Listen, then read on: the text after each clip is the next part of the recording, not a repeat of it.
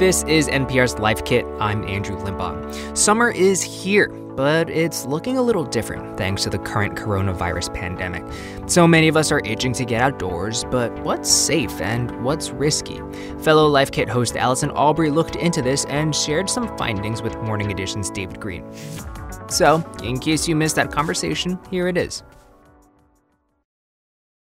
COVID 19 is certainly not gone, but it can't stop summer, right? So, how do we weigh the risks of some of our favorite summertime activities, whether it's camping, maybe gathering in the backyard, maybe a day at the beach or the pool? Well, let's get some answers to those questions from NPR's Allison Aubrey, who's been looking into it. Hi, Allison. Hey there, David. So you, have been talking to public health experts. What did you find out? That's right. Well, I have asked about everything from the risks of dining out, going to bars, camping, hosting a barbecue, taking a road trip, going to the beach.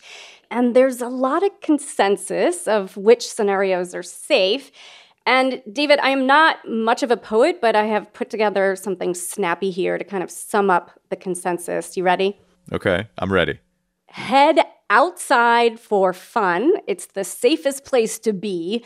Avoid boisterous drunks and crowds. Small groups are key. Well, I would say you are a poet. That's lovely.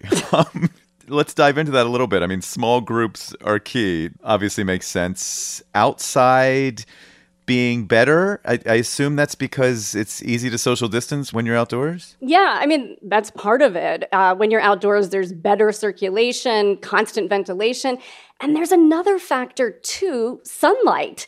I spoke to Shauna Ratnesar Shumate. She did this very cool study. She's a researcher at the National Biodefense Analysis and Countermeasure Center. That's a mouthful, part of the Department of Homeland Security. Yeah. And she and her colleagues put coronavirus in simulated saliva, then exposed it to light.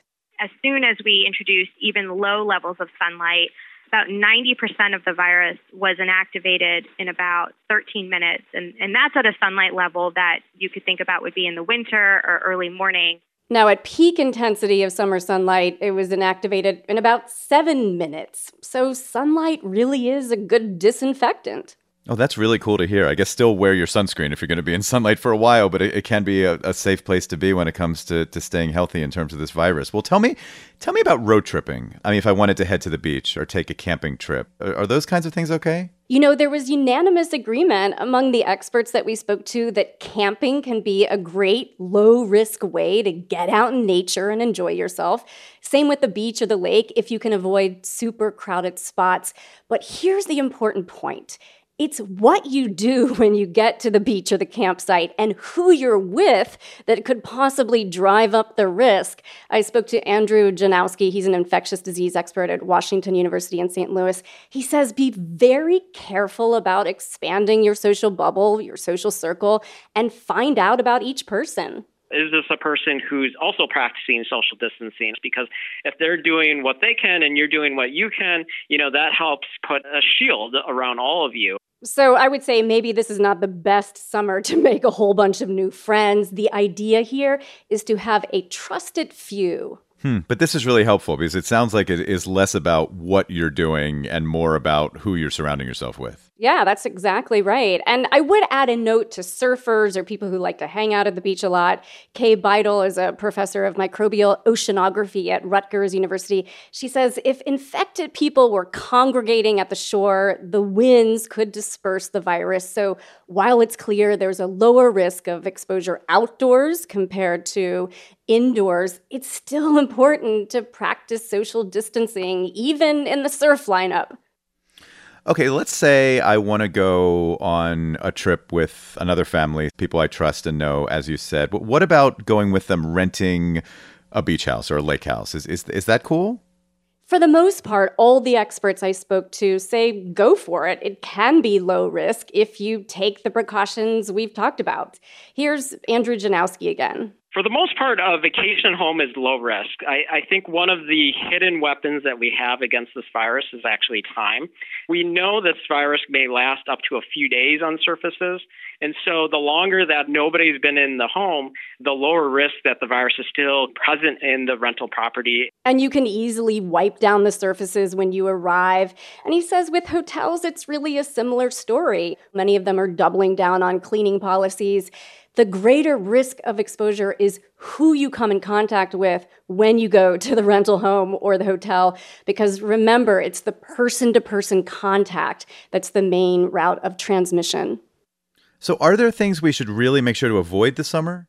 You know, when you think of restaurants, bars, nightclubs, there's inherent risk when people are in close quarters. So, experts say for food, takeout is safer than hanging out in a restaurant or bar.